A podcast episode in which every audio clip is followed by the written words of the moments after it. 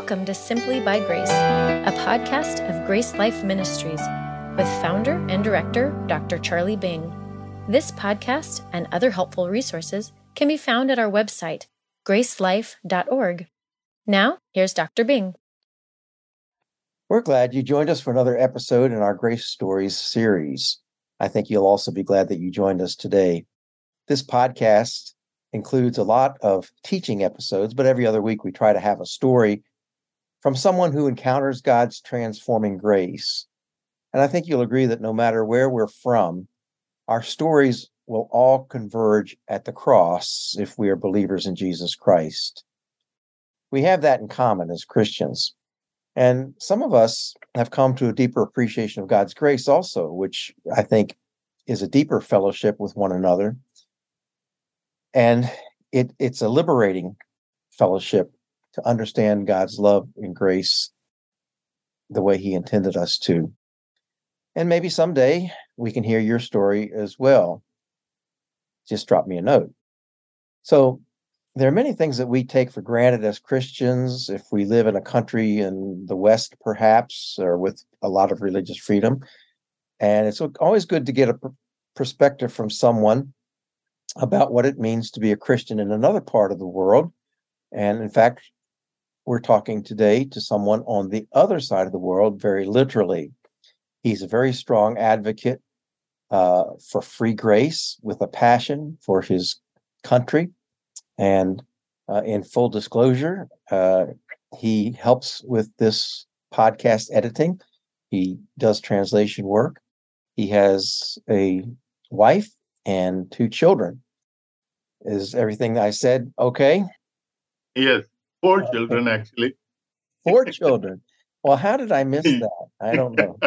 I'm sorry. Well, let me introduce you to Rahil, and uh, he is uh, living in the country of Pakistan. So it's up mm. to you if you want to give your full name, but I'm going to leave some details out at your discretion. But we welcome you anyway, and we were looking forward to hearing your story. Thank you very much.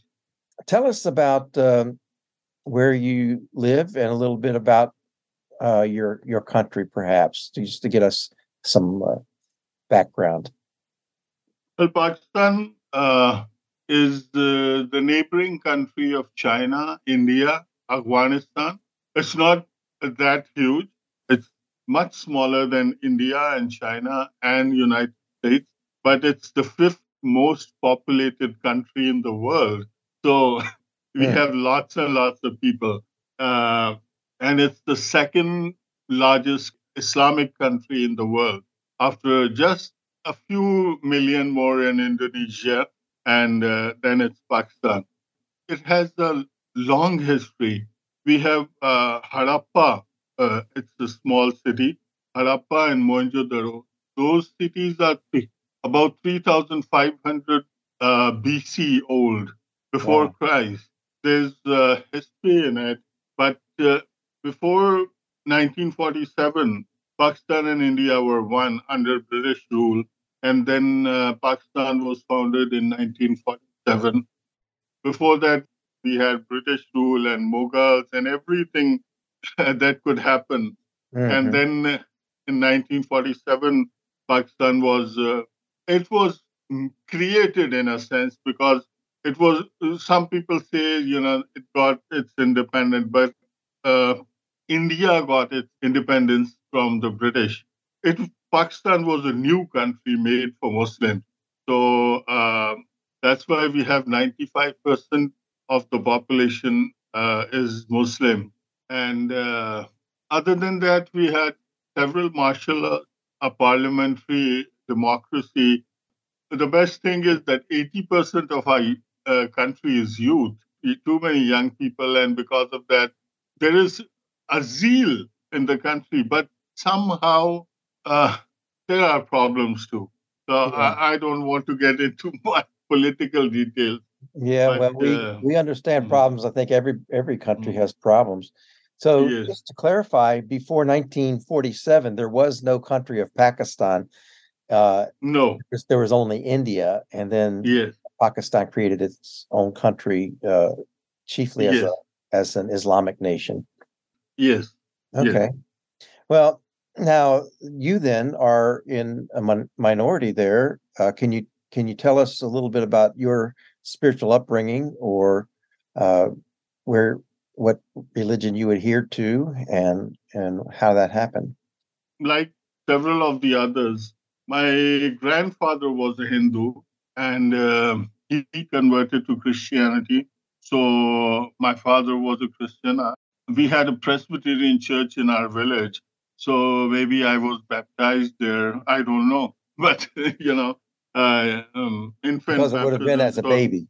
yes. Yeah. Uh, as an infant. I, my father was a teacher and not a very, you know, a poor man with five sons and a daughter.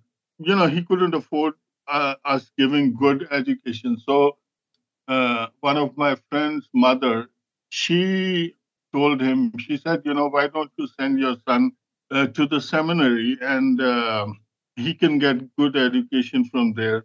And my father agreed.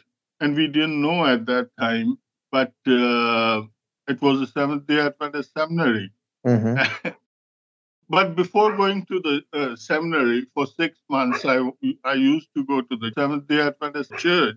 And uh, after that, I went to the seminary where I completed my seminary course. And uh, um, that was the start. Did the uh, Seventh day Adventist seminary shape your beliefs or change them in any way? My youth was not very exciting uh, in a Christian way.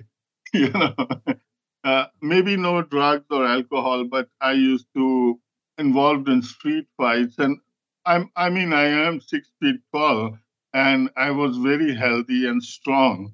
Mm-hmm. So I mm-hmm. used to get in street fights and uh, too many street fights for that matter, and uh, things got really ugly for me. Mm. I would have gone to jail or something like that, but this uh, my friend's mother she was very kind and she said, you know, you should send your son away to my father. And my father then decided that, you know, it was the right thing to do. And I didn't agree. And uh, the first time I went to seminary after eight days, I ran back home. It's mm. like 15, 1500 kilometers from my house. Mm. So I re- ran back home and I said, I don't want to go. And then after six months, uh, again the next semester my father insisted and this time i don't know my heart just wanted me to go and uh, i think i strongly believe that it, it was the grace of god I, I, I may not agree with everything the Seventh day Adventists teach, but I know I had a life that uh, would have ended very badly if I wouldn't have gone without any romanticizing. And uh, then I went to the seminary, and after the seminary, I came back. I worked as assistant pastor, then as pastor of one of the church. After that, I was asked to work as the health promotion in charge. Uh, one thing, you know, uh, the Seventh Day Adventists are very, uh, you know, keen on the health issues. Yes, I know. But, they, are they're very careful about the health. They, yes. they don't they don't eat pork. And yes, don't eat meat on Fridays. Is that true? They don't eat meat ever. Oh, but, ever. Uh, yes, people do eat secretly, but uh, the policy is not to eat meat. I, I live in a poor country. Meat is the only proper way of getting protein.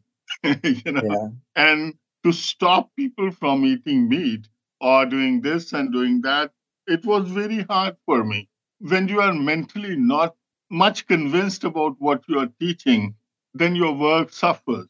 And uh, that's what happened with me. I, I, I was, uh, I told them, you know, I cannot work in the health promotion department. I don't feel that these are principles that should, one should be preaching in Pakistan because it's a very different country. And uh, I would say, you know, don't smoke or don't drink alcohol. Those are good things, but diet and these things. Yeah. Uh, so uh, I left the health promotion department, and then I, you know, started. I, I wanted to go back to ministry, but in the meantime, someone gave me a book and uh, about the teachings of Seventh Day Adventist Church. that changed everything for me. It was. Uh, it was a book that challenged the yes the Adventist the, beliefs. Yes. Okay. Uh, it did, and uh, I just it was a small book, but it sowed a seed in my mind that there was something wrong.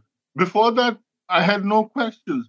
Yes, in the seminary, I might have, a, you know, a few questions here and there, but there were teachers, and uh, they were trained teachers, and they were very highly qualified PhDs. They would always answer my questions, and you know, so. Uh, but when I was left free, that's when I started thinking about things. And then I went to the church that Sabbath and I found the most, uh, how you can say, the most educated person in the church at that time. And I asked him one question. I said, What do you think of uh, the investigative judgment? Can you explain, is, is, that a Seventh day doctrine, a Seventh day Adventist yes. doctrine? Can you explain that to us real briefly? What, what I will investigative. I will do that. I will do that. So, uh, if we believe in investigative judgment, what is Jesus doing at this time? And he said Jesus is taking care of the sins of the world. And that was something that was like, you know, the last nail in the coffin. it was yeah. like, I said, you know, if Jesus is taking care of sins at this time, what did he do on the cross? And that was something that changed the whole thing for me. Now, investigative judgment yeah. is uh, a doctrine that only Seventh day Adventist Church believes. Okay, no one else in the world.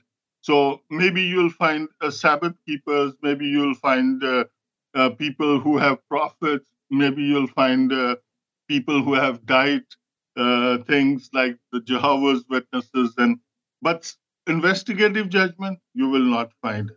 One teaching that only the Seventh Day Adventist Church so that is a future judgment?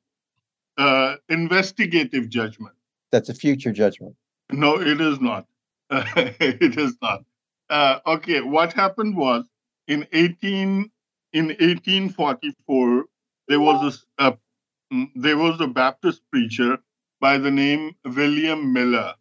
Now William Miller somehow came to this conclusion after studying the book of Daniel and Daniel 8:14 that in 1844 Jesus will return to this earth and you know burn the whole earth and uh, take his people away to heaven, something like that. And Jesus didn't come. Most of the people were really disappointed. But some say that they saw a vision and they saw that Jesus, rather than coming to this earth, he moved from the holy place to the most holy place in the heavenly sanctuary. Mm. Okay. Am I making any sense? Well, keep going. We'll see. okay. So, um, in 18, uh, 1844, he started the investigative judgment, which is that though our sins are forgiven on the cross, in 1844, Jesus opened the book to see whose sins can be blotted out. Okay? Mm. Uh, the sins are forgiven, but they are still in the heavenly sanctuary. Mm. And uh, they get blotted out when Jesus looks at the books and he um, appeals to God the Father and says, you know, look, this is my believer and he has uh, lived a good life and uh, he has kept the Sabbath and he has done this and he has done that and he was forgiven because of my uh, sacrifice. So now we can blot his sins out. Okay. And, so uh, ultimate, ultimately, eternal salvation depends then upon an examination of one's works and obedience. yes, yes. Uh, and some of the people don't call them a cult. I would also uh, not, I don't know. It's in the middle somewhere. because right. there are you'll find other churches who'll say you know till you die you are not like the the calvinists yeah. you have till the end uh, that's how it is and uh, but ultimately if you have not done good you are not saved if you have yeah. not kept the sabbath now there are people who have changed that idea. They say, you know, oh, no, no, no, we don't say this. But that is the actual teaching of the church. Some of the people say, okay, you know, not in this world, but in the end times, people who will not keep the Sabbath. If you don't mm, go to the church on Sabbath or Saturday, you will not be forgiven. And, yeah, I remember. Uh, um, I actually grew up in a uh, community called Takoma, Takoma Park, Maryland, in the United States, which was the headquarters for the Seventh Day Adventist Church. So I had many mm. encounters and debates with Seventh Day Adventists. Mm. Uh, uh, but I have found uh, in moving to Texas that, like you said, some people consider them a cult. I have found others, though, who uh, preach a fairly clear gospel. Um, I don't know what their complete view is or how they extend that into the Christian life, but, but anyway, continue your story and tell us how how that changed you and where that journey led to. Now, this investigative judgment is the uh, how you call it Achilles heel. Mm-hmm. Yeah. Yes, that's that's what it is. And mm-hmm. uh, because with investigative judgment comes soul sleep, or when you die, you don't have a soul that goes to the Lord. You just you know sleep in the grave. Sleep, and, it's uh, almost like annihilation. You just have no consciousness. You call they yes. call it soul sleep it is annihilation in a sense because there is a probational time when your sins are forgiven and then blotted out. If you have a soul that goes to the Lord, then investigative judgment fails. You know, the whole idea fails. So, because of that, you have to sleep in the grave. Then, you know, there is an investigative judgment and uh, your sins are blotted out, and then you go to heaven and even then, now you are forgiven on the cross, you go through the investigative judgment, and in the end, your sins are put on Satan because he is the originator of sin. And so he takes your sins to hell and you are forgiven. That's the end of the story. You make Christ and Satan both saviors. Yeah, yeah, both uh, of them become sin bearers. Yes. And, you know, people don't understand. This is one doctrine that they hide. They normally don't teach this doctrine. They'll talk about Sabbath, they'll mm-hmm. talk about the Ten Commandments, they'll talk about other things, but they will not talk about the investigative judgment because most of them don't understand what the investigative judgment is. Well, I can it see was, why. I was fortunate enough that I was given a special upper biennium class in the seminary. I was, you know, uh, in the good students, so I was given this uh, class where I understood what investigative judgment is. Uh, that was something that I said, you know, I'm not going to stay a seventh year. you don't believe that Christ, did, you know, uh, ended everything on the cross as far as my sin is concerned. Okay. And, you know, so you read this uh, book and that brought to light some of the questions that caused you to challenge your the Seventh Day Adventist belief system, and and then where where did that take you today? Because I know today you have a clear understanding of the gospel. Well, what happened was that uh, after leaving the church, I had nothing to do, so I joined a, a private school and I started teaching there. In the meanwhile, I was uh, by a friend I met a Bible Baptist pastor in Karachi, mm. and uh, that pastor was wonderful. He was an amazing man from United States, of course, mm. and uh, because I met several Pakistani pastors, and they had no clue what Seventh Day Adventist teachings are. Mm. But this man, when I met him, he said, "You know, okay, we'll talk about it." And for two years, two years straight, uh, two days a week. I met him for eight hours. That's 16 hours a week.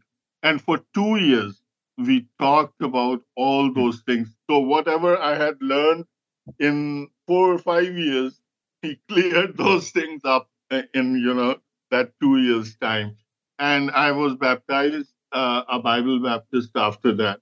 Wow. And uh, two things that I got from that Bible Baptist pastor were clarity on my doctrine all those problems were taken care of Yeah. that I had in my mind about the Seventh day Adventist Church and dispensationalism.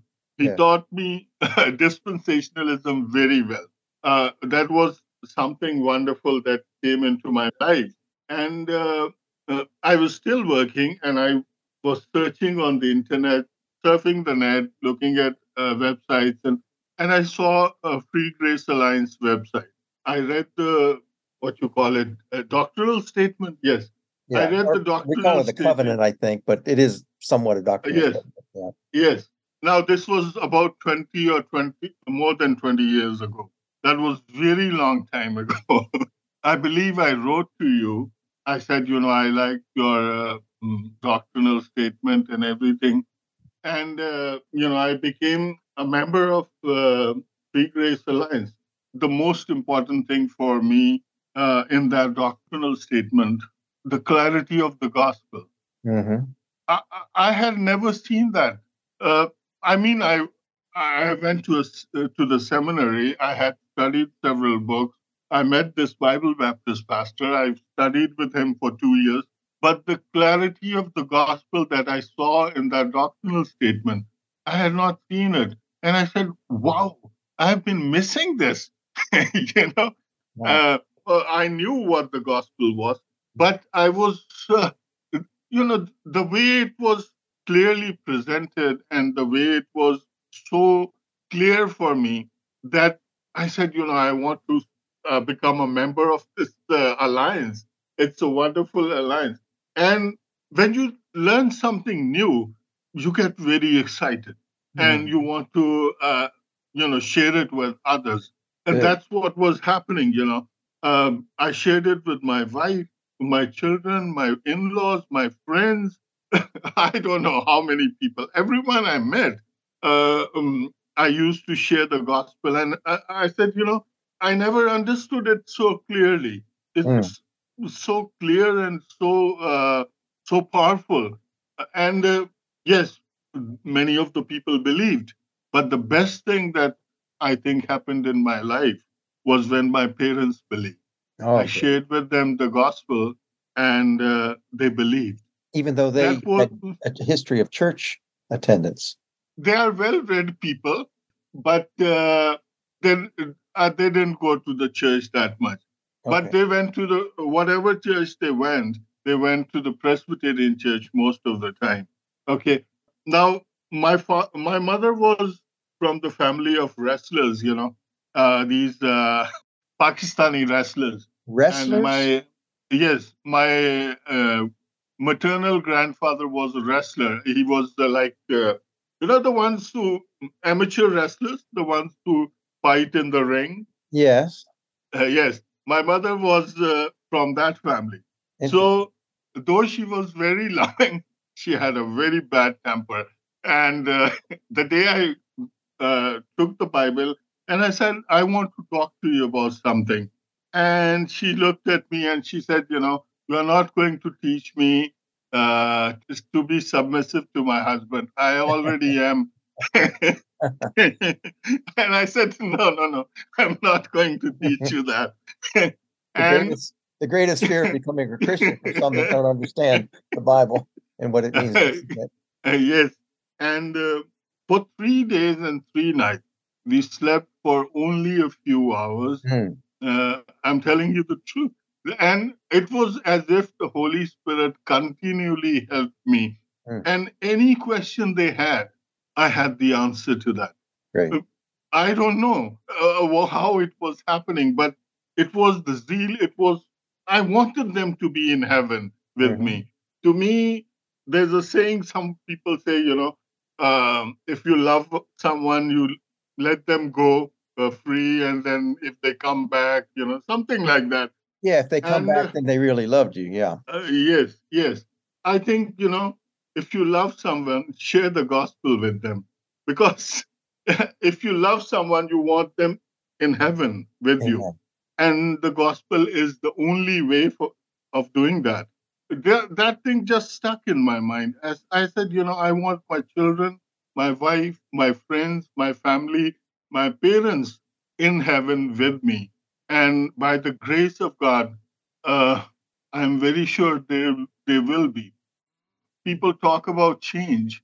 My father smoked for I don't know, uh, 50 years, mm-hmm. and he used to drink also. Even after getting saved, he used to drink sometimes, and he smoked. A few years ago, he called me and he said, "You know, I just quit smoking and drinking and everything." And I said, "Just like that?" And he said, "Yes." I don't want to do it anymore. Mm. I said, Praise the Lord. mm-hmm. You know, uh, it took him a few years, but mm-hmm. uh, there it is. You know, the, your his, life can His change. life change was a response to grace because he wanted to, not because he had to, like some people teach under a system of legalism where you have to stop drinking and smoking to be a Christian, even. Yes, yes. It was it was uh, never like that that I have, you know, I have to do it. No, he he just felt that I don't want to do it anymore, uh-huh. and uh, I don't know what happened. I really cannot explain because I never thought that he could leave smoking. Fifty years. Yeah, that's a difficult know? habit to break. Absolutely. yes, and so. uh, I just wanted to share that. I, I, the day my parents said, Yes, we believe, we think that, you know, whatever it is, it is the truth. Mm-hmm. That was the most amazing.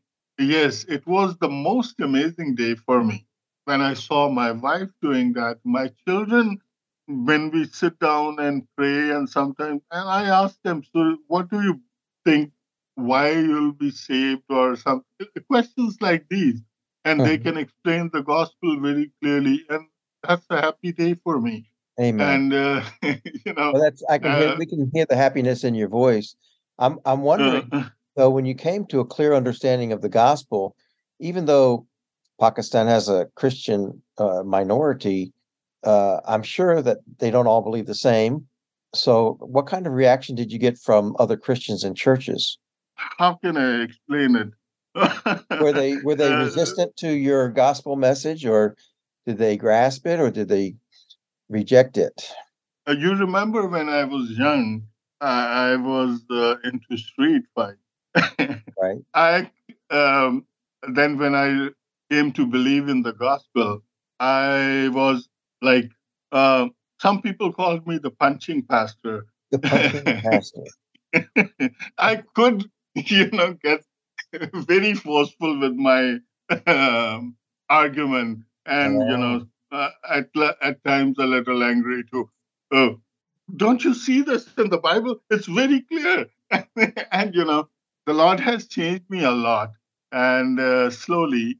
But uh, at that time, I, I, I just wanted everyone to hear it. Even the pastors who used to visit me at home, I used to take out my Bible and spend uh, take their hours and hours of their time trying to uh, question and argue with them and you know why don't you see this and uh, uh, it was it was very exciting for me it was yeah. something so exciting and so and uh, i now regret sometimes that i was like you know not very gentle yeah uh, that's how you know i, I think there's a it. lot of us that can identify with the zeal the newfound passion that we find in the gospel, freedom and uh, the zeal that we have for it, and, and yet it becomes a little overbearing sometimes because uh, when we talk to others, we're just too excited, and they're not quite receptive yes. to that. So we we understand that we have to. The Holy Spirit has to mellow us out a little bit. I uh, think uh, yeah. make us more effective, but um, you were able to make some progress and help some people understand a, a gospel of grace. Mm, I started translating some books. I translated your book, uh, a couple of them, three of them actually, and then a few other books from other authors uh, from English to Urdu, because I wanted the material to go. Uh, you know, we always need in Pakistan. There is always need of good books. So you translated them from English to Urdu. I just want to repeat the that because yes. some people don't know that uh, in Pakistan the uh, language is Urdu. So you translate yes, some of my books and some other books. Yes, it is what you call it, the official language of Pakistan. But uh, I think more than I'd be very exact. 230 million people worldwide speak that language. So uh, it's the 10th most spoken language in the oh. world. So, you know, uh, uh, so we translated some books.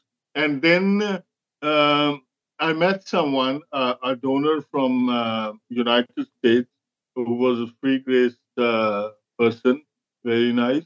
And we started a ministry in Pakistan and uh, we started about 30 churches. We spoke to huge crowds and uh, about 1,000 baptisms in two years' time. 1,000 baptisms. Yes. And people were hungry. People wanted to hear that message. Mm-hmm. And uh, if I went to the seminary and I read many books and I worked with the pastor and I was not clear on the gospel, just imagine the normal people who just, you know, go to church every Sunday. They had no clue. And it was something new and something exciting for them too, like it was for us. And, uh, but then our donor got into a bad patch financially and, uh, you know, things got very hard for him. Mm-hmm. And uh, we had to fold the ministry. Mm-hmm. And uh, not only for the ministry, things got very tough for me. That's where, you know, he helped us for uh, for sometimes after that, but then he had to quit doing that, and uh, we got into a difficult situation because Pakistan just today, uh, just yesterday, a hundred thousand people were thrown out of their jobs in one city. A hundred thousand. Wow. Just in one city just like that. They said, go home. We don't have work for you. So, oh, you know.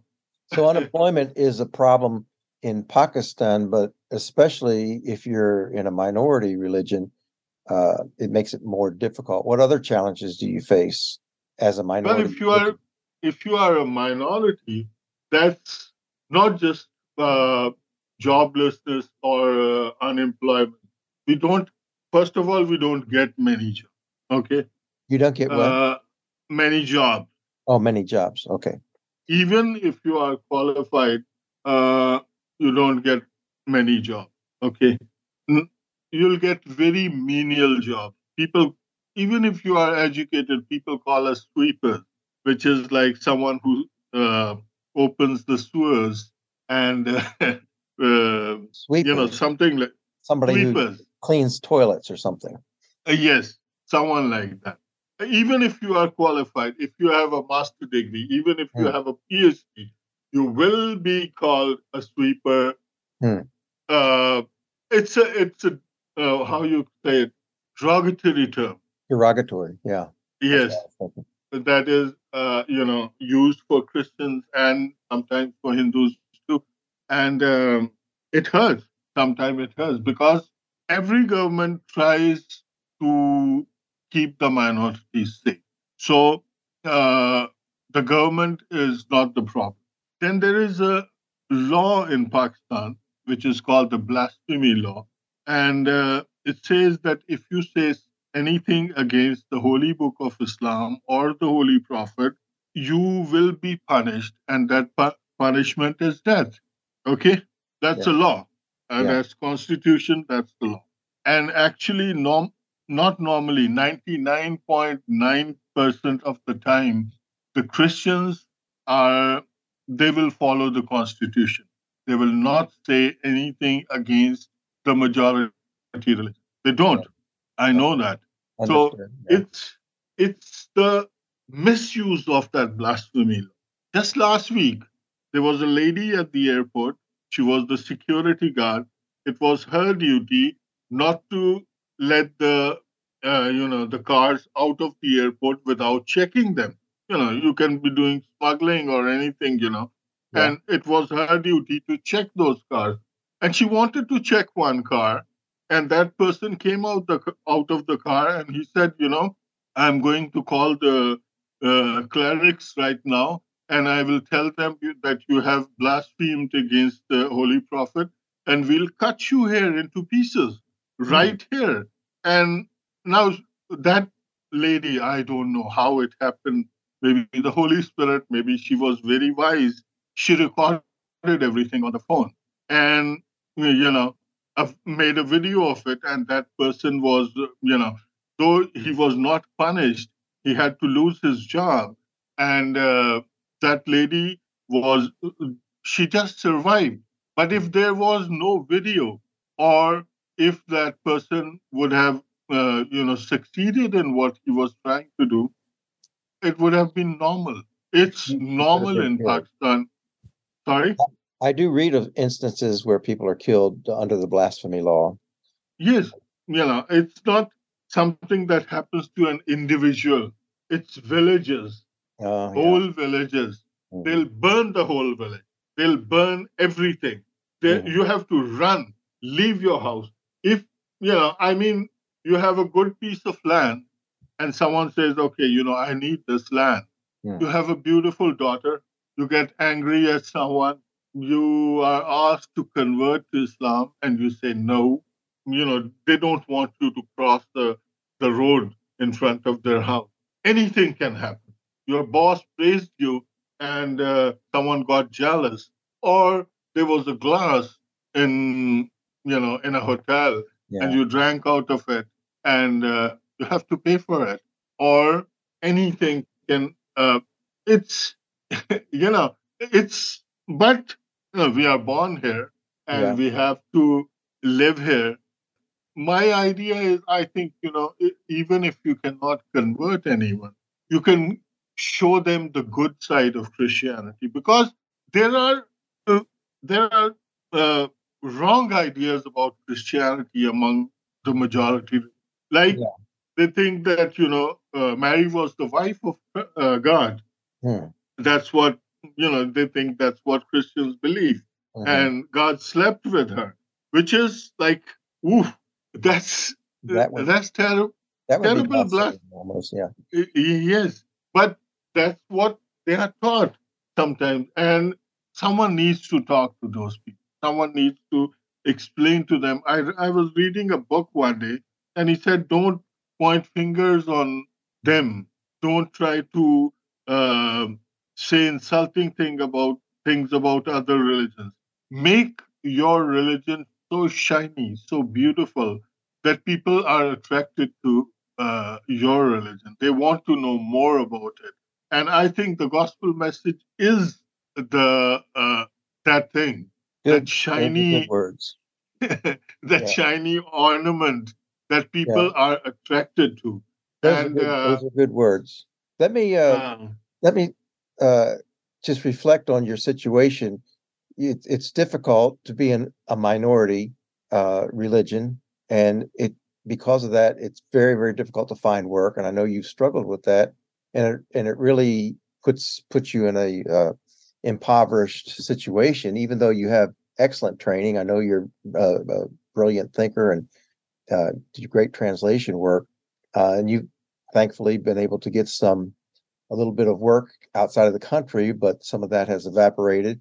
Uh, but for those who are listening, can you, you have such a zeal and passion for the gospel message, as we've heard in your voice, the exuberance about sharing it with your family, and your over exuberance maybe about sharing it with other pastors. But what is your what is your vision for meeting the spiritual needs in your country today? Well what would you uh, like to see happen? What what you, would your part in that be? First of all i think that we need a new bible translation in order. Now people can question my uh, intention and people can say oh we don't need a, a new Urdu bible translation we already have a good one it's a good translation. I will give that. But when it comes to Paul's letters, which are the most important thing for the churches and the gospel preaching and everything, the translation gets very ambiguous. It, mm. It's you can't even understand what. And I have a seminary degree, and I read books, I translate books, and I'm telling you the truth. I don't understand many parts when it comes to and it's not just the philosophy it's uh, when you take an english version you understand what paul is saying so it's not the the philosophy that you are not understanding right. it's not the uh, the the logic that you are not understanding. It's the translation. So uh, there's a great need to translate the the epistles. A newer trans- yes. pressure translation. Are you working on that? Well, I think you know we need a, a, a complete translation, a new translation of the New Testament and the Old the whole thing. Right. And uh, first of all, Urdu Bible was the final version was in 1890 somewhere, and they decided that they want to go for um, the critical text. Mm-hmm. And uh, Alan, critical text. Uh, because, yes, yes. Because a couple copies were deemed to be the oldest and therefore the best. Not everybody yes. that theory. I actually don't agree with that theory, but so that the newer translation is based on that theory of manuscripts. Yes, yes. Okay. So uh, uh, we thought, you know, we talked among friends and we talked about with other people, and uh, we decided, you know, we need a new translation in Urdu, but we are not going to use the critical text. We are going to use the traditional text, and uh, that's what we are. We have decided to do. Though I would have loved to translate directly from the New King James Version. But uh, there's a copyright issue, and I don't know, you know, a small ministry like us can get those permissions. Yeah. So uh, what we did was that we went for World English Bible, which is uh, a public domain Bible based on majority text, very close to New King James, almost identical at times. Then we have we are using Thomas Newberry's uh, interlinear, mm-hmm. and then we are using the Logos Bible uh, software uh, for word studies and things like that. Oh, good. And uh, I'm glad you have coming. the Logos available to you. yes. Um, yes. Besides Bible translation, uh, what other kind of ministry have you been able to do? I'm hoping and praying that we can open a, an online Bible school, you know, and uh, because uh, again, 82 million internet users in Pakistan. Uh, it's I, I, think it's the seventh in the world of internet users. So really? uh, yes, and uh, many internet users. So an online Bible seminary would fit in very so, beautifully. So an online Bible seminary for for anyone in the 82 million uh, internet users in your country. And uh, you're translating I'm I'm sure some books for that. And if somebody's listening here and wanted to send you some materials for use in that maybe a course or curriculum or something you you would welcome that I'm sure. Yes yes. Uh, we would be very glad to have that. See actually um, we have talked about other things but we didn't talk about the condition of the church in Pakistan it's not very nice to say uh, you know in the most mild words. You know, cults, aberrant teaching, aberrant. Uh, yes, uh, and uh, all sorts of people. Uh, you can get tab- Holy Spirit in tablets. in a um, tablet. Yes, not the PC tablet. A tablet that yeah, is pill. A pill. A pill. Uh, yes. You know, uh, interestingly, Raheel, uh, I was talking to a Pakistani friend today, this morning, and he was saying, he was asking me if I had any good books to recommend on the Holy Spirit because he was saying that the churches in Pakistan uh, have all different views of the Holy Spirit, and and your example of taking a pill to get the Holy Spirit is one such example. They really need yes. some pneumatology or teaching on the Holy Spirit there. Uh, yes. Plus, you know what happens is that suppose I am a young person uh, and I have just completed my high school and I have the zeal of teaching the uh, the word of God to people. Now, going to a seminary is a is a problematic thing. People are poor, very poor, and they want to stay at home so they, they can provide for their families, for their parents, for their brothers and sisters, right. for their own family. And uh, so they want they cannot go to a seminary for five years and then stay there in the hostel and uh, you know uh, study and do things. Right. And uh, but there there is a zeal of teaching the word of God. So what they go, they'll go to a small Christian bookstore that we have in the city, and they'll buy, buy a book like um, Sermons of uh, Charles Spurgeon. right. uh, translated into Urdu, and they'll start preaching from that book, just that sermon book. Yeah, but, not really having a theological system. They just yes. whatever they read. Yes, and so uh, having an online Bible school will help those people. Most importantly, those people they really want to do it. I have met so many people who really want to preach the word of God, but they cannot go to the seminary. And having an online Bible school where they can learn, and then you can you can go out to their families, to their communities, to their uh, uh, areas, and teach and preach the word of God and the clarity, gospel with clarity. Mm-hmm. That would, you know, well, that would change so many. Amen. The, the internet has made uh, some options, opportunities, unbelievable opportunities, especially in yes, a place sir. like Pakistan, where people can't just go to a seminary; they have to yes. themselves and their families, but they can learn online. And and I I can vouch for your translation abilities because you've done work for us and other ministries, and people can hear your your mastery of the English language even now. Um, so that if they sent you materials, they would be in good hands for translation. But that you have to feed your family too, and I know income is an issue. So if there's someone who wants a book translated into Urdu, hopefully they'd also be able to uh, find give you some financial uh, recompense for your work uh, to see that done.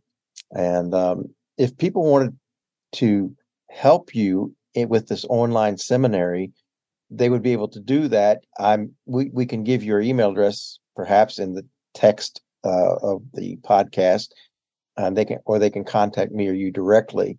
But there there are ways that we can help you financially, as uh, Grace Life has done in the past, and we're happy to do it.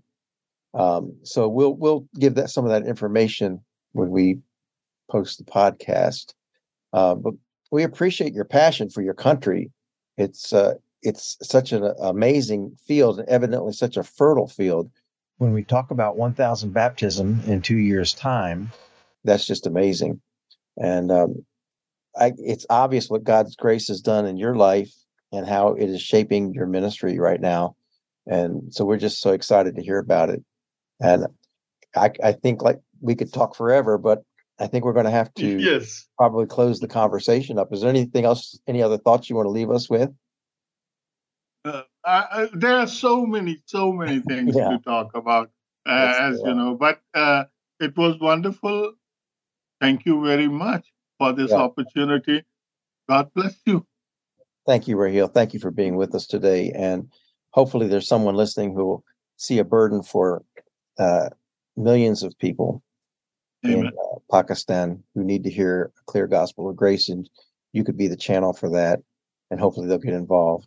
So we've heard today the story of Raheel, who's come out of uh, uh, a church background, but into a, another background that was very legalistic in their views, and finally he was able to get some material that helped him come into the light, so to speak, and clarify his gospel. And then he got in touch with the Free Grace Alliance and saw what the Free Grace Alliance was propagating as far as a clear gospel. And he, he liked that. And the gospel that the Free Grace Alliance and Grace Life preaches is that, that Jesus, the Son of God, came and paid the price for our sins because we're all sinners in God's eyes, and that's, that sin separates us from God. And yet Jesus came as the Son of God and took who God who took on flesh and he died on the cross as a man uh, because he was also human and he paid the price for that sin. He could pay the eternal price for our sins because he's also the eternal Son of God. And then he rose from the dead. Uh, and because he's risen, he could make us a promise that he would give us eternal life. Should we just trust him for it, believe him for it, accept that gift, to personally appropriate that and so if anyone's listening here who has doubts about their salvation, not sure about how to get to heaven, how to how to be in God's kingdom in the future, it's just a matter of believing in Jesus Christ as your savior and accepting his free gift of eternal life. It's not by works, not by what we do. God's not going to evaluate us at the end of our life to see if we're worthy of heaven. We're, we'll never be worthy of heaven. Only Jesus is. But with him as our Savior, he'll give us eternal life and we can be with him forever.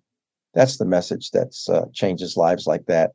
And be sure to uh, maybe you might want to drop Raheel an encouraging note if you're listening to this. Um, you can also contact us at Grace Life on our website, gracelife.org. Um, comment on the podcast here, give us a rating, and uh, share it with other people who need to hear that. We appreciate Raheel and his time today, his passion for the gospel, and it was a it was a wonderful time talking to him. So until all here, grace and peace to you.